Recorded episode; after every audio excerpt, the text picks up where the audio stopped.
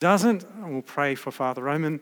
Um, I'm sure he is uh, at God's work if he doesn't get here, and we'll begin our panel in about 15 minutes' time.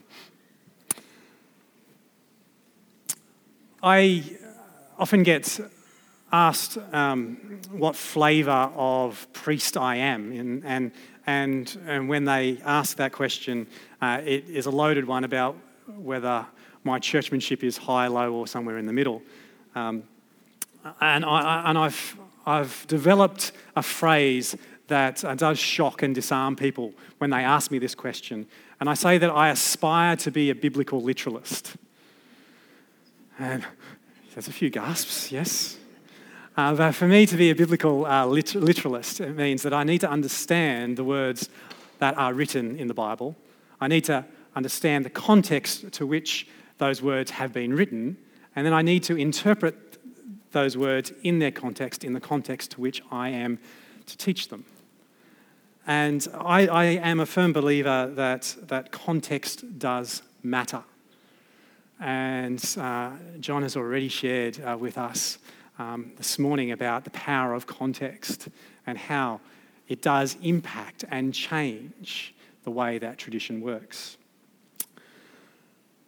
I am glad that we have uh, a gathering here uh, this, this morning because I believe that if we had have had this gathering, at least in an Anglican church, 15, 20 years ago to ask this question, nobody would have come because it was a question that nobody wanted to ask or answer. Uh, so I'm glad that there seems to be a movement now that we're ready to do something.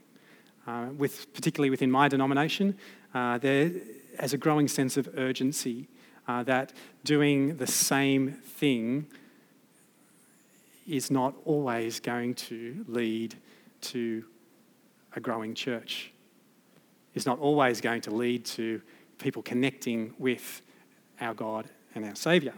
So, um, I'm very glad that we have an opportunity to do something. But in order to understand what to do, um, we, I think, need to have a, uh, be a little bit more attentive to our context. Uh, I'm an accountant by training originally. I became an ordained Anglican priest. Um, but if I hadn't have done that, I have discovered that perhaps I should have explored becoming a sociologist or a demographer because I've found a love for statistics.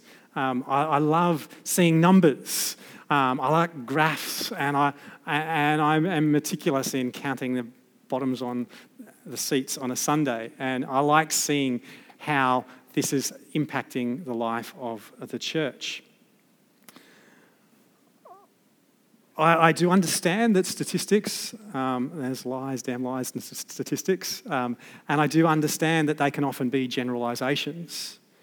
But I do worry that we've been making too much of the exceptions to the statistics that we're faced, and not enough attention is being placed to the trends.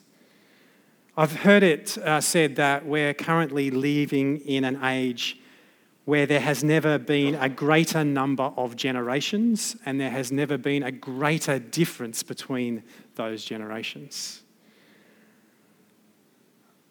The demographers like to give generations names. Um, if you were born in 2010, which there's nobody here, and after you are Generation Alpha. Uh, if you were born between 1995 and 2009, uh, they're calling you a Generation Z or a millennial.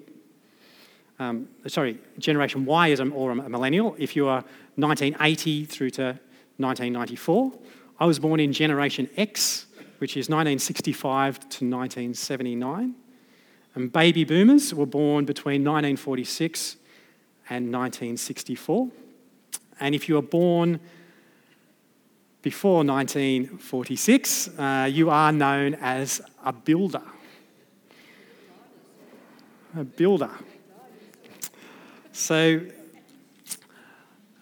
within those generations, uh, we are noticing a number of key uh, differences amongst the way that people behave.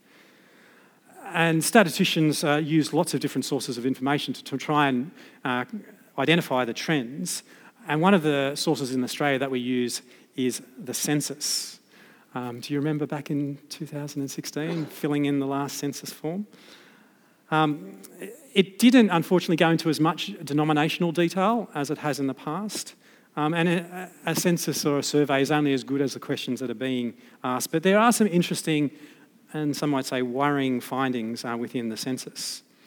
Um, Christianity as a religion has decreased by 7% in our country uh, since the last census in 2011. The fastest growing religion is Hinduism, growing 60%, um, followed very, very closely by those who identify as no religion.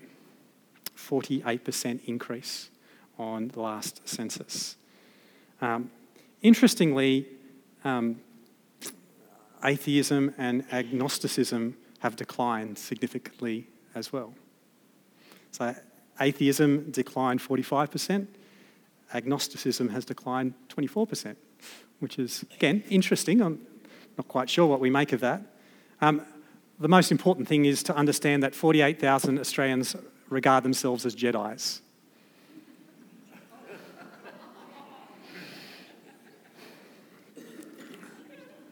So, I, I, just, just out of interest, um, Anglicans in the room? Uniting Church? Any Catholics? Yes. Presbyterians? Methodists? Anybody else that I've missed? I, I did see the Christians, exactly. That's something that we're going to talk about in a moment. My wife, who was, um, um, was baptized and confirmed a Catholic, uh, but has worshipped in an Anglican church since she was 15, uh, refuses to write anything else on any form other than Christian. Uh, that is a bit of a generational trait. She's Gen X um, and has a firm belief that uh, she uh, doesn't want to be identified by a tribe uh, within the church one of the things that I think that also comes out of our, our census is an understanding of, of the way that we have changed as a country. In 1966, Christianity was the main religion, with 88% of the population saying that they were Christian. Those who reported no religion increased uh, from 2006 in, with 19%, another 30% in 2016. There's a safe assumption to make that Australians know and understand less about the church and its traditions than ever before. If we have no way to introduce them or explain to them the traditions that they encounter when they do connect with the church, then they are going to, uh, to appear more and more foreign. One of the really interesting statistics um, is, is how it's broken down in age. Uh, young adults between the ages of 18 and 34 are more likely to report having no religion than any other age demographic. Older people, those aged 65 or over, and this is from the for Bureau statistics, not my definition of, of an older person, um, are most likely to report themselves as Christian. 70% of those over 65 report themselves as Christian.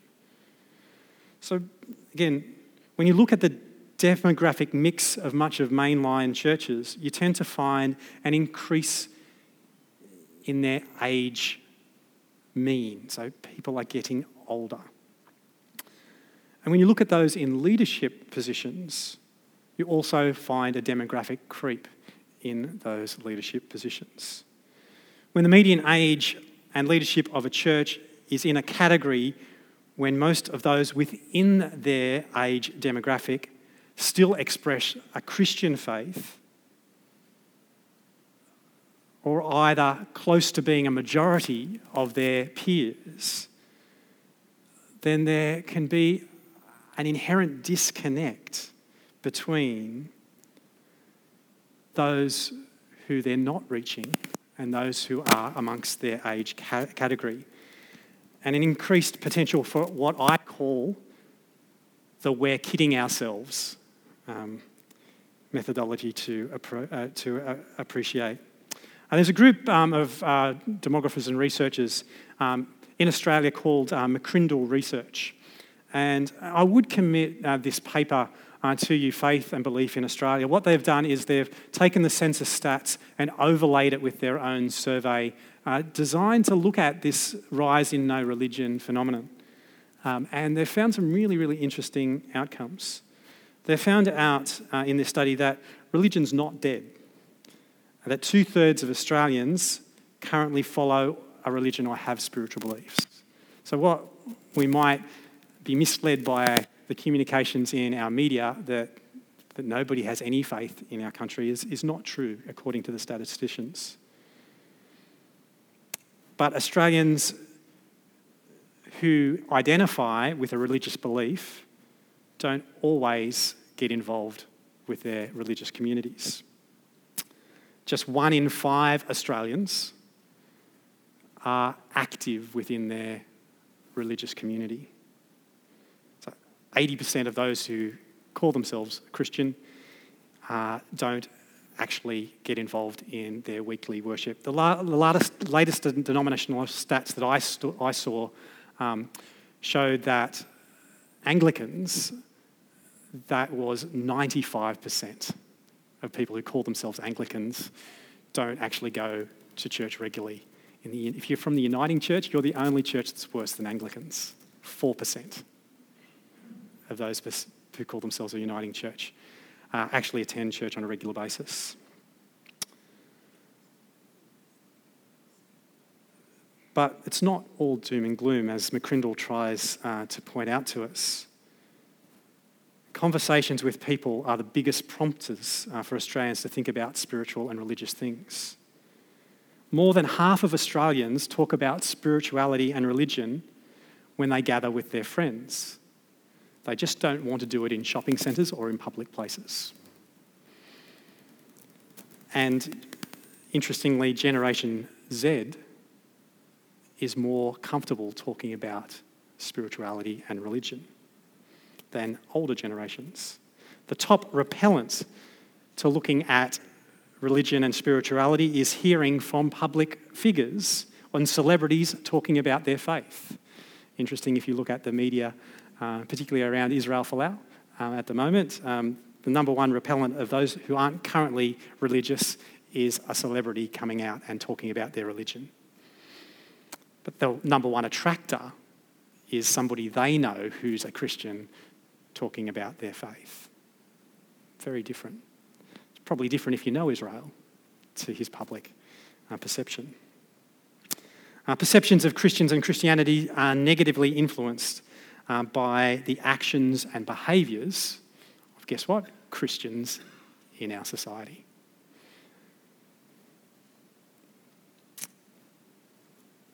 I am the proud father of a member of Generation Z. A worried father, I am sometimes. Um, I just want to say some, very quick things about Generation Z. Um, statistically, the younger generation are more open to religion and spirituality than older generations. But we cannot expect that they will explore and express religion and spirituality in the same way as other generations. Younger generations are very open to the reflective and the sacred. They've just been taught to call it mindfulness. Generation Z has demonstrated a desire to be involved and make a difference, but the pathways for involvement and making differences by most mainline denominations are blocked by older generations. Generation Z actually volunteers and serves. And Generation Y and Z um, not just in my opinion, but in the opinion of other uh, statisticians and demographers, are the best detectors of inauthenticity that we know. In Australia, we call that BS. There is currently no cultural compulsion for anyone to have any regular connection with a church of any denomination. Yet most of our frameworks, particularly within my denomination, are set up for people to come to us. I perhaps am a rare exception that that excites me. It's closer to the New Testament that I think than, than we've ever been. I am quite excited about sharing tradition in new ways and old ways and rediscovering those for myself. But I'm also open to doing things that may have never been done before. I'm also open uh, to taking advice from other denominations that might actually be growing in the demographics that our church is not. And I get really disappointed when I hear people within the denominations of those that are declining to point to those other denominations and say, yeah, but they've sold out to culture and context. Or, yeah, but they've got a big back door and not a front door.